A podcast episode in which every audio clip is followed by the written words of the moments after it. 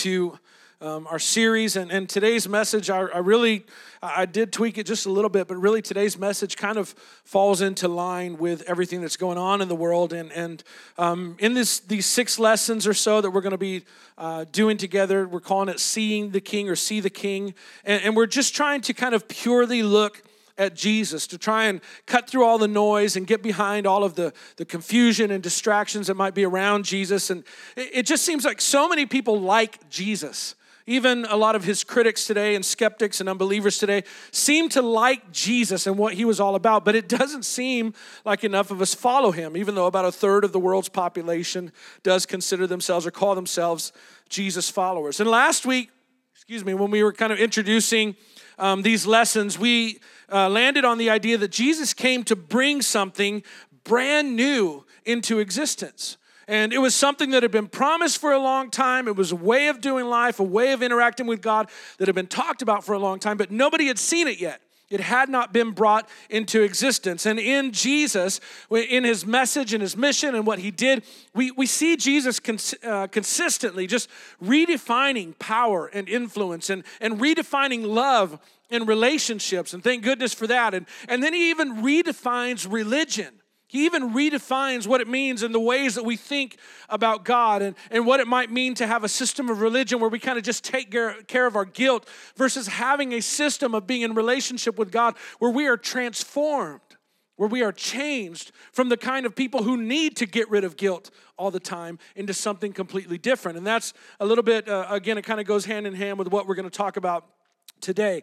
And, and, we kind of boiled it down to three things, and you know we could probably go beyond these three, but we landed on these three things that uh, Jesus, over the course of these lessons, we're going to see that Jesus brought something brand new. He brought three particular three things in particular: a new covenant or a new way of being in relationship with God. And the word covenant, you know, we don't really use that too much anymore. We use the word contract in our um, society a little bit more, and a covenant's a little bit different than a contract. It kind of talks about relationship more than just kind of a legal obligation but he brought a new way of being in relationship with God. And then he gave this new command to his followers, a singular ethic that kind of overarches and encompasses everything. And that if we will live our lives by this, use this as the filter and the lens through which we make every decision in life, that we will indeed find ourselves following Jesus. And all of these, or, or, these two things together rather, kind of consisting or making up what it might mean to be a part of this new movement, this new Jesus movement. And that's the thing that we call the church. And so, Last week we talked about these three, or kind of introduced these three things and kind of introduced ourselves to uh, Jesus and the guy that came before him. You know, the guy that was kind of like the warm up act to Jesus. His name was John, and they called him John the Baptizer because they had never seen anybody dunking people in water before. Baptism in the Old Testament or in, in that intertestamental period was something that you would do on your own, but John was actually dunking people in water. And even in Jesus' baptism, we can kind of see hints of Jesus doing things in a new way because Jesus is the guy. Jesus is the leader of the movement and these new things. And he comes to John, who's one of the guys under the guy, and he says, Hey, I want you to baptize me. And John says, No, no, no. I'm not supposed to baptize you. You're greater than me. You're supposed to baptize me. And even in that baptism of Jesus, we see a little hint that Jesus was redefining power and influence and placing himself under someone else. And, and so Jesus says, No, you have to do this. And so John baptizes them. And then we see this sign kind of giving us a hint as to who Jesus was. So, so that's where we pick up today. And boom, here's Jesus. And the stage is set. And John, you know, all eyes have been on John. And then John tells everybody, look. And so all eyes turn to Jesus. And, and the stage is set and the microphone's ready and the spotlight's there. And John kind of steps behind the curtain, as it were. And everybody's ready for Jesus to step up front and center and then Matthew, Mark, and Luke, the three of the writers that wrote about Jesus' public ministry. It's, you know, the first four documents in, in your Bible, in the new part of your Bible, Matthew, Mark, Luke, John. They kind of tell you about the, the, the three years of Jesus' public ministry. Matthew, Mark, and Luke tell us the same thing, that right as he was there being called into the spotlight, instead of stepping up to the mic, Jesus actually fades into the background. He actually headed off into the distance. And Matthew put it this way Then Jesus was led by the Spirit into the wilderness. He took off into the desert to be tempted by the devil. And I, I, put the Greek word for this up here because I wanted to talk about this by the diabolos. And, and this word is used like 34 times in, in the New Testament to talk about this personification of evil. This is where we get our English word devil. It's also where we get our English word diabolical. It's and, and literally what it's talking about is an accuser. Someone who takes you into a situation where you are almost guaranteed to fail, and then once you fail, he tells all your dirt. Like all of that is kind of summed up in this one Greek word, diabolos. It's an evil force that does exactly what we see being done with Jesus right here isolates us, cuts us off, and then, and then offers us shortcuts to, to getting things, shortcuts to this emotion that we might think is love, shortcuts to wealth, or shortcuts to a dopamine release, or shortcuts to power and to ruling. Also, that he can eventually come back to point a finger at us before God, to tell all of our dirt, to accuse us, which is what his name means the accuser. And maybe some of you are thinking, well, hold on, is, is this the part where you're trying to get me to believe in the guy with red horns and, and hooves, or in the red suit with horns and hooves and a pointy tail? And, and what I would say to you is that no, there is a force of evil way more sophisticated than any of the caricatures that have been presented to us. I'm talking about, if you think back to your life, I'm talking about the times in your life that you look back on now and you think, what in the world was I thinking? Why in the world did I do that? Why in the world did I did I take that? Why in the world would I ever say? That's not who I am. Right? And we even say things like, if I ever did that, I don't think I could live with myself, right? Like this, there, there's just this psychological thing even that happens in some of the acts that we see people doing, and maybe even that we have done ourselves, that we just got to distance ourselves from that. But yet there's this haunting voice. There's this accusation that just follows us around periods of our life, moments in our life, decisions, maybe even whole seasons of our life, where when we look back on it, we think, man, I cannot escape the memory of what happened there. And so Jesus is being taken out by this force, this devil, the devil, to be tempted out into the wilderness. And, and, and so, you know, we kind of got caught up from last week, and Jesus is making his way into the wilderness. It's going to take Jesus a little while to get there. So while Jesus is walking, I want us to shift subjects for a little bit. Is that all right? This is what we call in speaking a segue. It was horribly abrupt, but hope, hopefully you guys will stick with me just a little bit. Jesus is walking off. We're going to stop and talk about something else because we're going to come back to Jesus in a little bit at the end of the message and look at an idea that we have to kind of explore off to the side first. And, and I want to talk for a little bit, since we're in church today, I want to talk about temples and images and what temples are and, and kind of how temples work. What happens usually is that people worship a god or a deity, some kind of force. And then to honor that god, they build that god a house and they call it a temple. And then what they do is that so that people will know what their god or their deity is like, they'll put a picture or they'll put a statue of their deity over the door in front of the house so that you know what the God of that house is like. And as you look at that picture, you look at that statue, you can kind of understand some things about that God. For example, a God of war might have a very serious face and a weapon in his hands, right? A goddess of, of love might have flowers and a, and a smile on her face, right? And maybe a God that's supposed to signify incredible strength might have an elephant trunk to kind of remind us of the strength of an elephant, or gods of fertility might not be suitable for children to look at, right?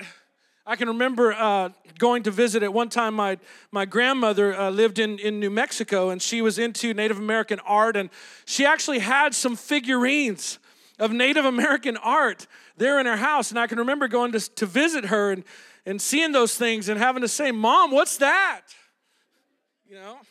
And you're chuckling, but hey, 16 is a confusing age for a lot of us, you know, just. But, but there's something interesting about the Judeo Christian God. When he, when he shows up to the people of Israel, they didn't have a house at first. And God kind of helped them to build a house for him later on. But they didn't have a house at first. They didn't have a picture of their God. In fact, we talked about this last week. About 60 years before Jesus was born, Rome kind of took over that part of the world, and the Roman general Pompey marched into Jerusalem, marched into their temple, and he marched into their, their inner room where nobody else but one guy was allowed to go. And he marched into that room and he kind of looked around and then he stepped back outside and he said, Hey, these Jewish people are atheists. And why did he say that? Because there was no picture of their God. Well, why didn't they have a picture of their God? Why didn't they have an image of their God? And there's a reason why. See, we call it the Old Testament in our Bible, but for the Jewish people, that was just their Bible. They had all of these old scriptures. And we know, if we go back to the very first book in our Bibles, it's called Genesis, it's about the beginning of everything. And in that book, God tells us that He is the creator of everything. He is the one creator God who has made the world and everything in it. And the Jewish people understood this as a picture of God making himself a temple. So when God wanted to make a temple, he made the world. And then he was meant to live in this space with people. But then when it came time for God to put an image or a statue over the door, God did something very interesting. Genesis 1 and 26 says, Then God said, Let us make mankind in our image, after our likeness, so that they may rule. And the role of this image of God, which was people, was to reflect the wisdom and the power and the justice and the goodness of God out into the world. That's what people were made for to be the image of God, to be the image over his temple, and to exercise wisdom and judgment and leverage our authority and our power over creation, and to do all of that in such a way that we would show the rest of creation and that we would show each other and constantly remind each other this is what our God looks like. And so God created mankind in his own image, in the image of God. He created them, male and female. He created them. But then we know what happened. People messed up the picture. We twisted the image. We got it wrong. And we do power in different ways than God does power. We do love in different ways than God meant for love to be done justice and our wisdom is limited and we're weak at times and we fail and we have flaws and we have faults at times and, and we have damaged what god looks like to the point where the, it seems like to me and maybe this is a judgment call and maybe i just need to step back but it seems like to me when i look at the news when i look at what's going on look at what's going on in the world it seems like the majority of people don't look like a good god at all. But yet when we look at people we're supposed to see God. And so then, all through history, what we see is God's temple being broken down and, and, and, and, containing broken reflections of a good God. And we see empire rising against empire, and each empire is more violent than the last. In fact, that's how they get to be the next empire.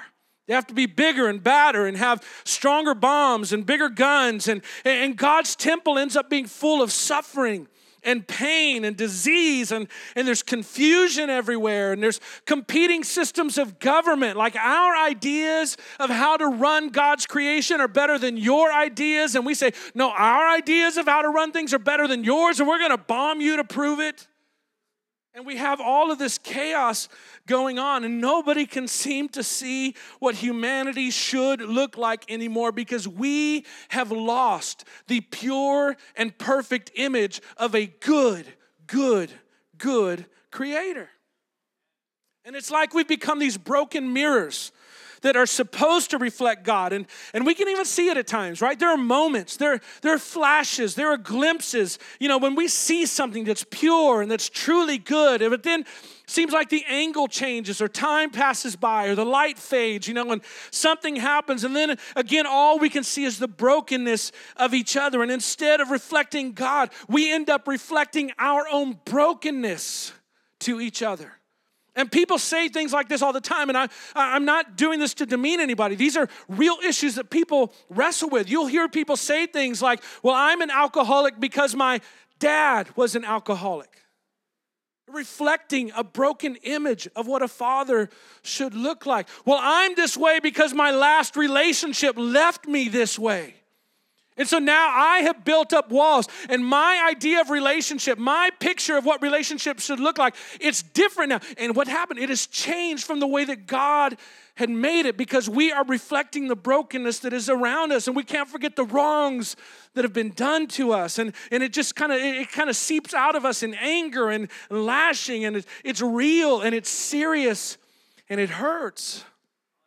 And it's all around us. If it's not us, it's in people that we know. If it's not us, it's people that we love. If it's not us, it's people that we all care for. And again, I do not say this in condemnation. I am speaking hope to you today that that is not the way that God intended your life to be. I bring you good news that things can be different. There is a healing that can happen, there is a new day and a new reality. But see, you got to shift the view. You got to shift what you're looking at. You have to change what you choose to reflect. We weren't meant to reflect our parents, not even great parents. We were created to reflect God. And every generation has to wrestle with that and recalibrate it to make sure that we are not looking at other human beings, but that we are looking to a heavenly Father. We were not created to reflect each other's ideas and each other's value systems, even good ideas and even great value systems. And every one of us in every relationship, we have to do some recalibrating and make sure that we are not looking to each other, but that we are looking at God. We need to see God again. Our world needs to see God again. Those people in Syria need to get a fresh view of God. We in America need to get a fresh view of a good, good creator God. So we have to see God again. We have to look at God again. And we have to see God in fresh ways that influence us to choose Him. We have to see God purely. We have to see God in all of His beauty in such a way that we are drawn to Him, that we willingly reflect His goodness and His mercy and His power into our lives and into our worlds. Well, that sounds good. Sounds great. I could probably go person by person and you all say, okay, Jared, I'm on. I'm on board. I'm with you on that. Show me God. Show us God.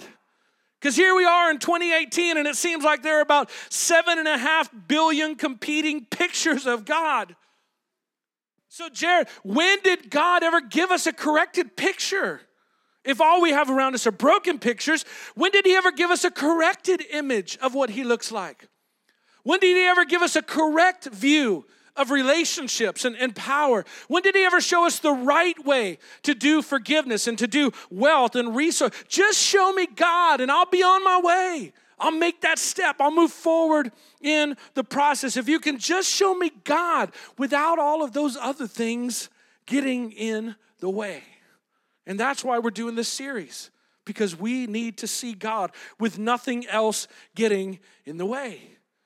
Now, the good news is we're not the first people to wrestle with this.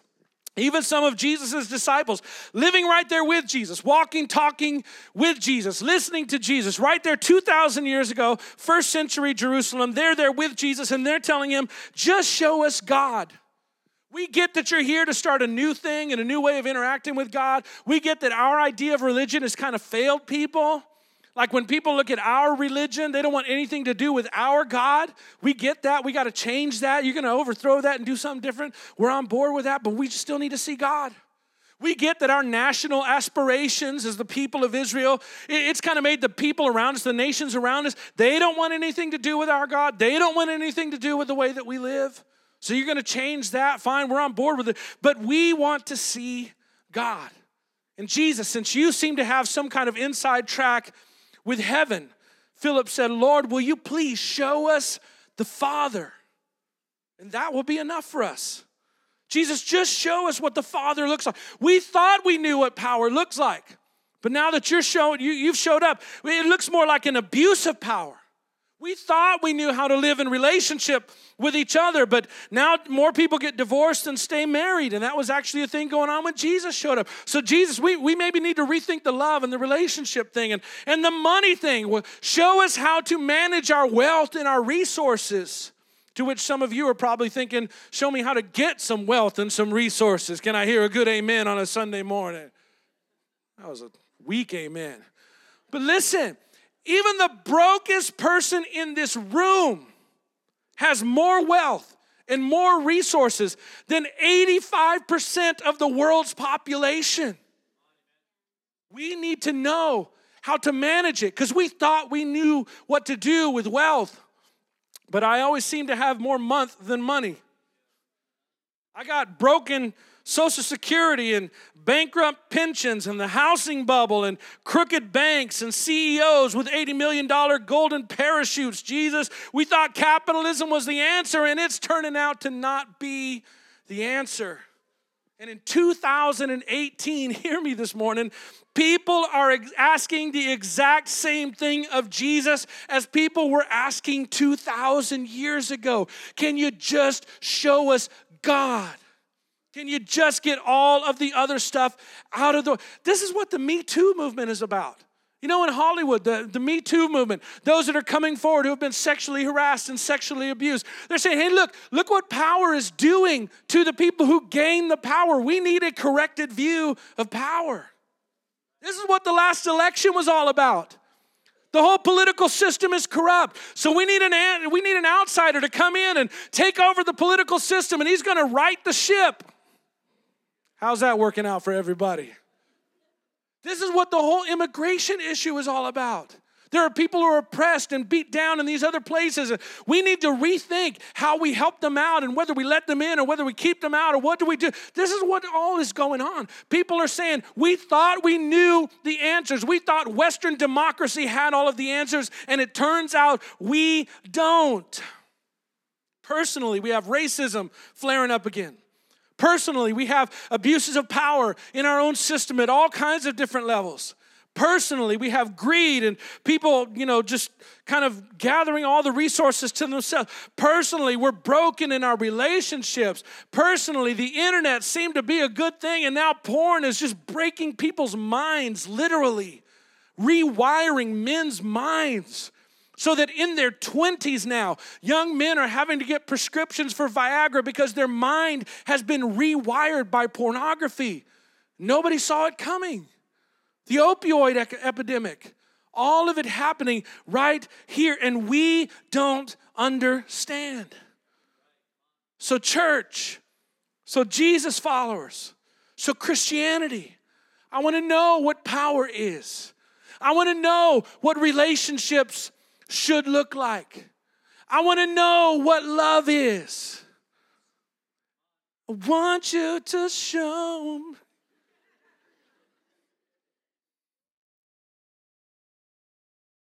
I want to feel what love. No, I'm just kidding. Let's not do. Right? Come on, you guys want to sing it? Come on, here we go. I want to know what love three, four, I want, go. Mm, mm. Yeah, I had to sing this morning, so you guys got to sing this morning. Come on, somebody. That's the cry of a generation. I got to, I didn't pull that song out at random. I got to thinking about that song because it popped into my head the other day when I was studying for this lesson. I got to looking at these lyrics written by Mick Jones, a foreigner. I wish I had a perm right now, it was so bad. He says, there's a line in the song where he says, In my life, in my life, there's been heartache and pain. I don't know if I can face it. Yeah, I'm not selling any tickets anywhere, right? I don't know if I can face it again. What's he saying? I don't know if I can face it. I don't know if I can look at that again. I thought it was love. I thought it was going to last forever. But it was broken. And it, now it has left me broken. And now I'm not even sure I can go through that again. I'm not even sure I want to go through that again. I looked, he just actually did an interview uh, February of this year.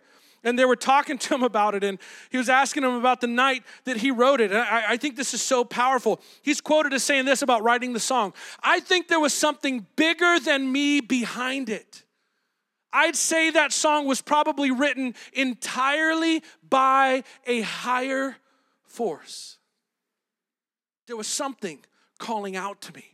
There was something in me that realized that what I have experienced in my life, it can't be what I was created for. And I'm here to tell you today that's not what you were created for. There is more. Your God is better than that. Your creator is gooder, if I can say. Your creator is gooder than that. Your Jesus is more wonderful than that. And he stands with open arms and he says, Come to me, everybody who's weary and carrying a heavy load, and I will give you rest.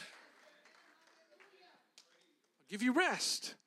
Mick Jones, he goes on, he talks about he was living with his girlfriend at that time. He goes in and wakes her up. He says, Oh, I've got this, this almost spiritual song that's breaking over me and it's really moving me. And she said, Well, what is it about? And he said, I want to know what love is. And he said, She looked at him and said, I thought you already knew what love is. Dummy messed himself up. He goes into the studio, he brings a church choir in. He's like, There's something spiritual about this. I have to invite a choir. He invited his mom and dad to the record. Why is mom and dad? He's trying to get back to his roots. He's trying to figure out where everything went wrong. And as they're there, the choir begins to pray the Lord's Prayer. And he says, Everybody in the room had tears streaming down their face. Because I think there's this universal sense in each and every one of us that we're, we're missing something something's not quite right. Things are broken. And, and then we get these glimpses, right? They're moments. And we see it in the innocence of a child. Like, yeah, that, that's the way things should be. We see it in a hug. We see it in a smile or a laugh. We see it in, in kindness, acts of kindness. We see it in forgiveness. Like the, it's calling to us. It's an echo of something that we've maybe never even heard before, but it's deep within us.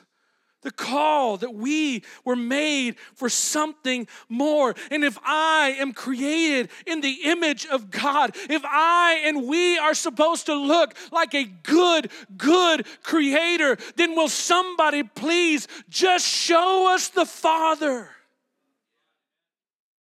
And that'll be enough. That'll be enough.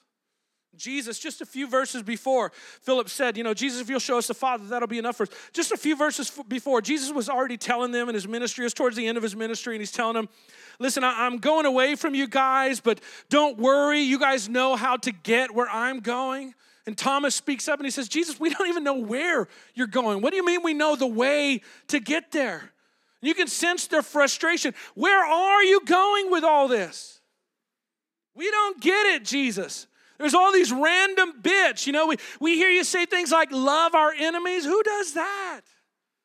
We hear you say things like turn the other cheek when somebody hits us on the cheek. We, we hear you tell us don't worry about having enough food and clothes. Everybody worries about having enough food and clothes. What do you mean don't worry about? Then you do all these miracles, Jesus. You're walking on water. You're feeding a bunch of hungry people. You know, you come over to this place, you do a coin trick, ta da. Jesus is so confused. You say these really confusing things. Blessed are the weeping. I don't feel very blessed when I'm weeping. What in the world do you mean, blessed are the weeping? Blessed are the meek. No, the meek people aren't blessed. You know, you got to stand up and say something if you want to raise. You got to stand up and say, take care of number one. You do you. What do you mean, blessed are the meek? That's not the, blessed are the peacemakers. Okay, we kind of get that one. But then you're out not making peace with all the religious people. You're getting them so mad at you that they want to kill you. You're confusing us. Different scenes and different pieces of what you're doing. And you're out there, you know, away from the temple, forgiving prostitutes. Nobody's supposed to do that away from the temple. You're out there hanging out with Samaritans and you're a Jew. That's kind of like Giants fans and Dodgers fans having a barbecue together. That doesn't happen. You can't do that. What in the world? You even invited a tax collector to be part of your crew. And you can hear Matthew in the background, hey now, you know, just what in the world, Jesus, are you? You're puzzling us. All of these different pieces of, of what you're doing and what you're saying and your strange mission in life. And you're telling us you're gonna die and that's the way you're gonna win. You're telling us about the powerful serving the weak. The, that, that confusing thing about first will be last and last will be first and greatest is the servant. The servant's never the greatest. How do we put together all of these things that are puzzling us? But just like a puzzle, when you gather in all of the pieces of everything that Jesus was and everything that Jesus said and everything that Jesus did, you begin to see a picture you begin to see an image from everything that he did. And it is in Jesus Christ that we begin to see something that we have been missing for so long, that humanity had been missing for thousands and thousands of years. But it wasn't just a picture of a good teacher with imperfect wisdom. It wasn't just a picture of a good man who maybe might have been secretly flawed, but in Jesus Christ, we see the image of the very good Creator God who loved us so much that He left all of His power and His authority to come down and walk among us, to give us a corrected image, to offer us forgiveness from those things that haunt us and the voices that accuse us. And in Jesus, we see God in Jesus, in what Jesus did and how Jesus responded, in what Jesus said because of who he was, we can see someone purely reflecting God again. And it is beautiful. And he is wonderful. And gathered in this room and in any given weekend all around the world are two and a half billion people that would agree with us and say, We have seen something in Jesus and it has changed our lives forever that I see in him someone who has shown me what love is. I see in him someone who has corrected my understanding of power. So, Jesus, show us the Father. When Jesus turns to Philip and you can almost hear the frustration in Jesus' voice. Jesus answered, Don't you know me, Philip? Even after I've been among you such a long time? Anyone who has seen me has seen the Father. How in the world can you even say that?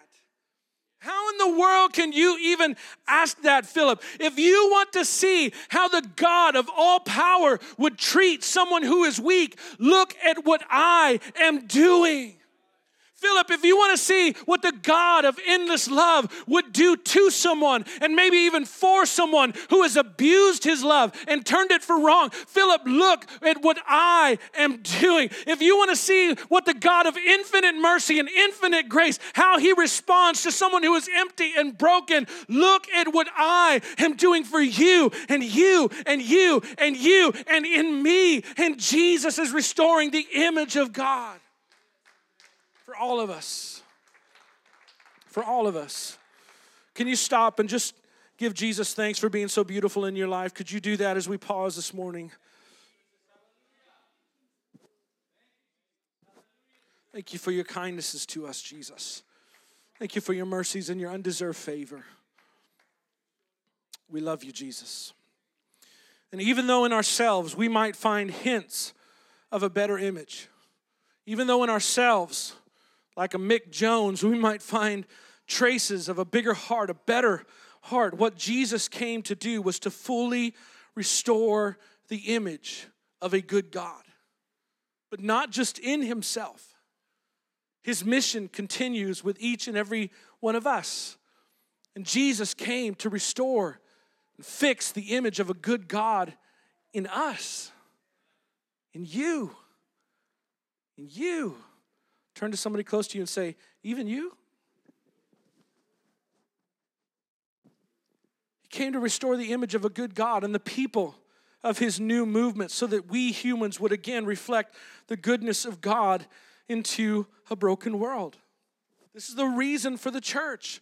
This is why the church is called the body of Christ, because we mirror Jesus to our world. Jesus works to fix the picture of God in us so that his world will be drawn to love him again.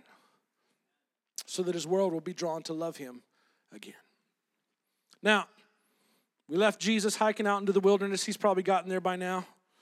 Some of y'all were probably hoping you were about to come out of the wilderness, but just a little bit more. Jesus is in the wilderness. He's being tempted by the diabolos, the accuser, the one who loves to point out the brokenness in each and every one of us. And Matthew tells us that after fasting for 40 days and 40 nights, he was hungry. Probably the most obvious verse in all of the Bible, right there. And as he was hungry, the tempter came to him and said, If you are the Son of God, then tell these stones to become bread. Leverage your power for yourself. In the normal course of things in broken humanity, this is what people with power do. They use power for themselves, they use their wealth for themselves. So use your power, use your wealth of miracles to make yourself not hungry. And Jesus tells them, It's written, man shall not live on bread alone, but on every word that comes from the mouth of God. Jesus is saying, You've already tried this before. You already tried this with other people. Jesus is quoting other people. He said, It is written. This is an old trick, devil. You've been, you, you've tried this before, and the people that have been here before know how to help me get through this. And for that, I pause and I tell you this morning that's why you need a church family. Maybe it's not this one, maybe you got to find a different one, that's okay, but you need a church family. Jesus never called anybody to be a Lone Ranger Christian. Everybody needs a sidekick. You need to be part of a small group. You need to have somebody that can speak to you and correct you and love on you when you mess up. So you need to try out small groups. We have this thing called Growth Track. It happens the first four weeks of every month. Yes, I'm doing a commercial right now. The first four weeks of every month called Growth Track, right after the service, We'll feed you and take care of your kids. That alone should make you want to be part of Growth Track. But we talk to you about what God has planned for you and, and the way that God has made us all different. And, and you need that. You need that in your life. You need to find out what God has planned for your life. And so Jesus commercial's over. Jesus goes on and he he tells them what those before me have learned is that it's best to keep your eyes and your ears on God. And don't look for a shortcut that cuts God out. And so the accuser steps back and he's going to try tactic number 2. So he takes Jesus to a high point at the Jewish temple and a lot of people think that he took him to the southeast corner of the temple because that corner of the temple was actually built on cliffs. There was no like road below it or anything or buildings below it. It was just a cliff all the way down to the Kidron Valley. And there's actually historical accounts of people getting dizzy up there as they looked over the edge of that. And the devil takes him up to that high point, and he's probably thinking, well, okay, since you like quoting people that have come before you, well, if you're the Son of God, throw yourself down. For it is written, Jesus, he will command his angels concerning you, and they will lift you up in their hands so that you will not strike your foot against a stone. And see, this is the part where, for a lot of us, religion gets a little bit confusing. For too many people, this or some variation of this is how religion is supposed to work because we've all been tempted to try and leverage God for our own comfort. We've all been tempted to try and leverage God in our relationship with God and the good things that we do to impress God so that God will do something for us. And for too many people, this is the version of faith that we were brought up with. For too many people, this is the version of faith that, that we chose to leave. Maybe for too many people, for some of us here, this, this version of faith is the reason you haven't been to church in a while. This is the version of faith that says, if you believe, you will receive. Come on, say it. It's fun to say it. If you believe, you will receive. When I was growing up, when we would talk about this, we'd say, name it and claim it. We'd say, blab it and grab it. Come on, tell somebody next to you, blab it and grab it. Uh, this is the version of faith that shares those pictures on Facebook Share this with the first five friends on your friend list, and God will give you a new Mercedes tomorrow. But if you don't share, the devil will give you a flat tire on the way to work tomorrow morning. Jesus turns and he answers him and he says, It's also written, do not put the Lord your God to the test. And he's quoting something from the Old Testament. He's quoting a, a time when Moses, I don't have time to go into Moses with Israel, with, was with the people of Israel, and they were basically trying to tell God, hey, this isn't comfortable, and we think things should be done differently, and we're supposed to be his people, so tell him to do something for us. And Moses, in so many words, told the people, God is not your genie. That's not how it works. You don't rub the lamp three times and get a blessing. You don't, you don't go to church three Sundays in a row and then Jesus does nice works, does nice things for you. That's not how it works. That's not, that's not the way God works. That's magic. That's not the way God works. That's superstition. And that's what Jesus came to correct. That this is not what it is about. You don't earn your way in, you don't impress your way in. But from now on, when you think of God, don't think of them as sitting up there with his arms crossed and begrudgingly he'll dole out nice things to somebody if they feed enough homeless or do enough good works out in the street. That's not the way it works. He said, from now on, when you think of God, I want you to imagine him to be a heavenly father a perfect kind of father. And for some of us, our ideas of what a father is has been broken and it's been twisted. It's that whole broken mirror thing again. But Jesus is saying, no, you need to see him as the perfect father, a heavenly kind, the kind of father that's not from around here, but the kind of father that's from a whole different realm entirely. And he already knows what you need before you even ask for it. And so now the tempter's kind of confused, and he's got two strikes on him. It's going to be a while before he gets another at bat, and so this third one's got to be good. So again, the devil takes him to a high, very high mountain. He shows him all the kingdoms of the world and all their splendor. And we don't know how this happened. They didn't have Google Earth. We don't know, you know, how they did it. You know, so, somehow, some way, he shows them maybe every kingdom and every people group. Maybe he takes them past and present. You know, maybe it was simply a high mountain around Jerusalem where he could see Jerusalem at nighttime, lighting up the sky. And 16 miles to the north would have been Jericho, lighting up the sky. We don't know exactly what happens. Most likely, Jesus told his followers about this at some later point. He, he didn't elaborate to them. Jesus just tells them, I, I saw it all. I saw everything that I could have had. I saw everything in this world that I could have ruled over. And the tempter tells him, I will give all of this to you. Jesus, this is what you're here for. Jesus, this is right in the plan. You came to be the king, and I can make you the king. But I won't just make you the king over Israel, I can make you king over the whole world. You can rule the whole world, and I can make it happen if you will just bow down and worship me. Bow down and worship me. Here's the catch, Jesus it's all got to happen my way. It's all got to happen in the usual ways, the normal ways that kings and kingdoms come into power. Bow down and worship me. And I know you have your own way. I know God's laid out a different way for you, but my way is a lot easier. My way doesn't go by Calvary. My way doesn't pass by a cross. But just because of who you are, a one time opportunity for three easy payments of bowing down and worshiping me, I can give you all the kingdoms of the world. All you have to do is leverage your position and leverage your power and I'll give them all to you. But here's the thing all the kingdoms of the world were broken. All the kingdoms of the world have been broken for thousands of years. That's why there was more than one kingdom. Because a kingdom rises. And then we know from history that a kingdom turns corrupt. And then a kingdom ultimately falls. And kingdoms got normal kingdoms gotten in the normal ways eventually fall in the normal course of events. But Jesus was here to correct the image. He was here to change the picture.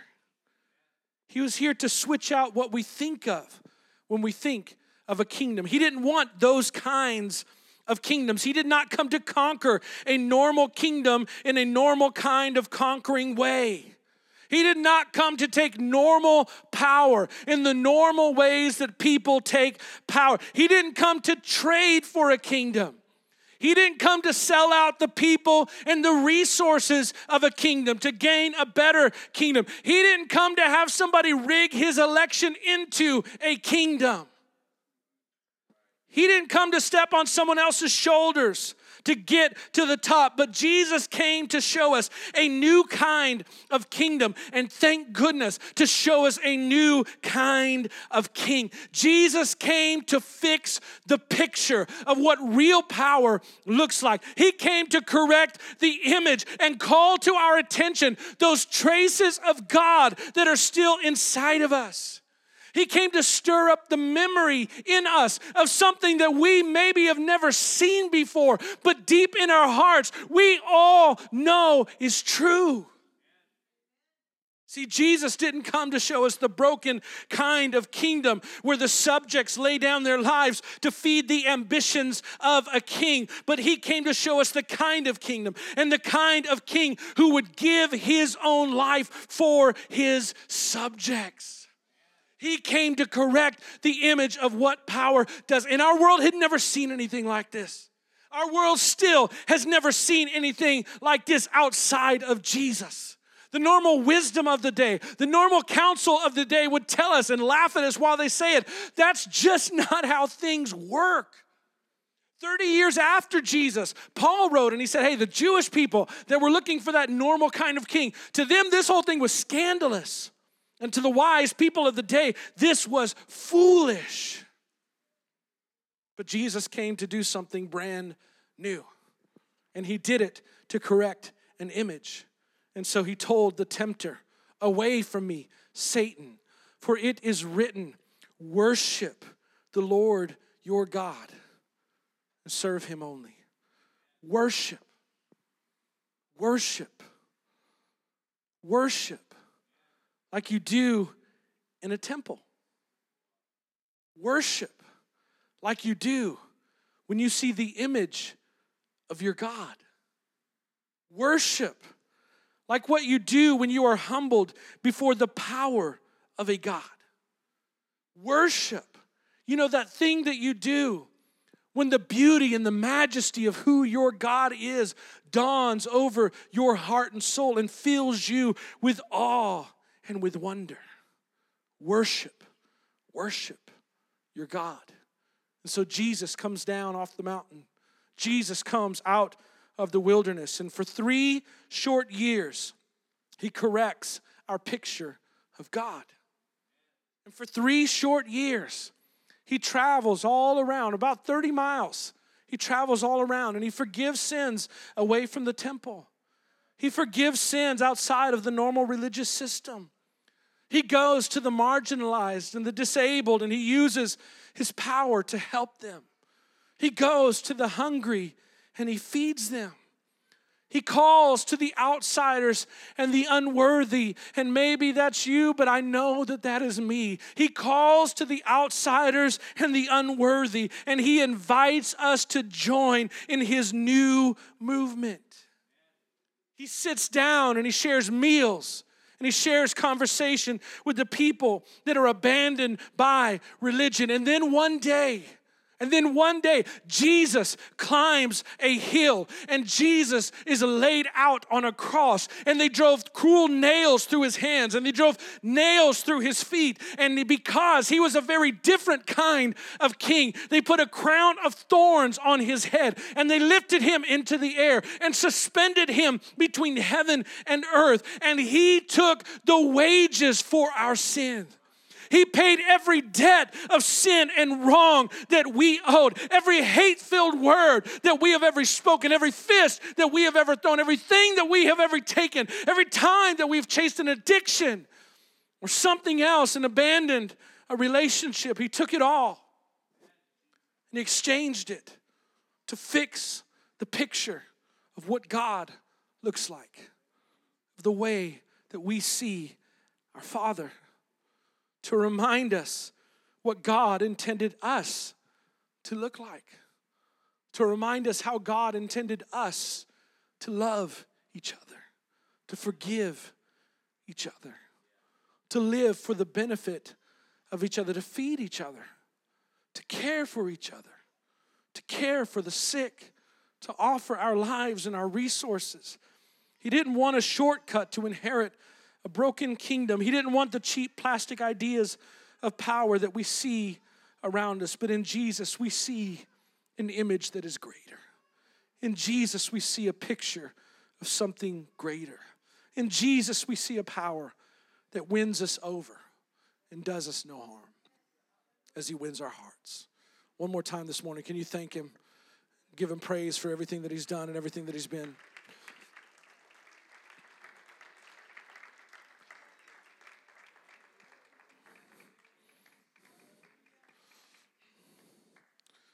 But Jesus does it all to restore worship. He does it all to restore your worship. I don't know what you've thought of God. I don't know maybe why you stay away from God. I don't know what it is that's kept you from religion, from faith. But if you could ever purely see Jesus, if you could ever get past the noise and the distractions and, and, and look at Jesus, a Savior on a cross, isolated and alone, paying the debt of our sins, I think that it would awaken something in us. I think that it does awaken something in us. I think we have flashes and moments of this as we live and take on the normal course of life. I think we see it again, like I said earlier, in the innocence of a child and laughter and in forgiveness and in, in an embrace. I think we all see what God meant us to enjoy and what God meant for us to experience. For some reason, there are things that have gotten in the way. Whatever your experience is, there are things that have come between you and that beautiful image of your Maker. And I'm here to tell you this morning that it doesn't have to be that way anymore. That you can get past all the noise, that you can push through the crowds, push through everything you thought about Jesus before and see Jesus. To be filled with a sense of awe and wonder at who He is and just how much He loves us. How much He loves us. Can we all stand this morning? Jesus came to show us that when God, who is all powerful, chooses to demonstrate his power, he does so for our benefit. He crushes the head of our accuser. Jesus did all that he did to show that when God, who is rich in mercy, chooses to display his riches, he lavishes his mercy and his grace on us.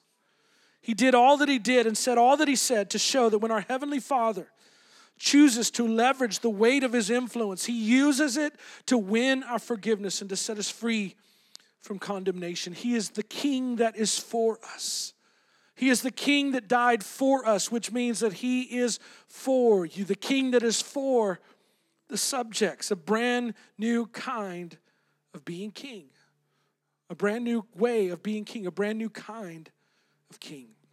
If you join me this morning all over the room, if you close your eyes and bow your head today, I wonder this morning, this, I'm not asking you to do anything by raising your hand in just a moment. I'm not asking you to step anywhere or go anywhere, but I wonder if you do kind of feel that call, if you do feel that, that new way of seeing God breaking over your heart, would you just raise your hand this morning just to tell Him, Jesus, I see you. Come on, I see the hands going up all over this room. God bless you. It's so beautiful. Jesus, something about you can put your hands down this morning. Jesus, there's something about you that's capturing our attention. Jesus, we feel the power of your pull, we feel the power of your attraction. Jesus, help us to find you. Help us in all of this to see you. We need you this morning. Can we all worship this morning, wherever you are? Come on, bow your head, close your eyes, and just give him worship. Come on, give him praise this morning. Jesus.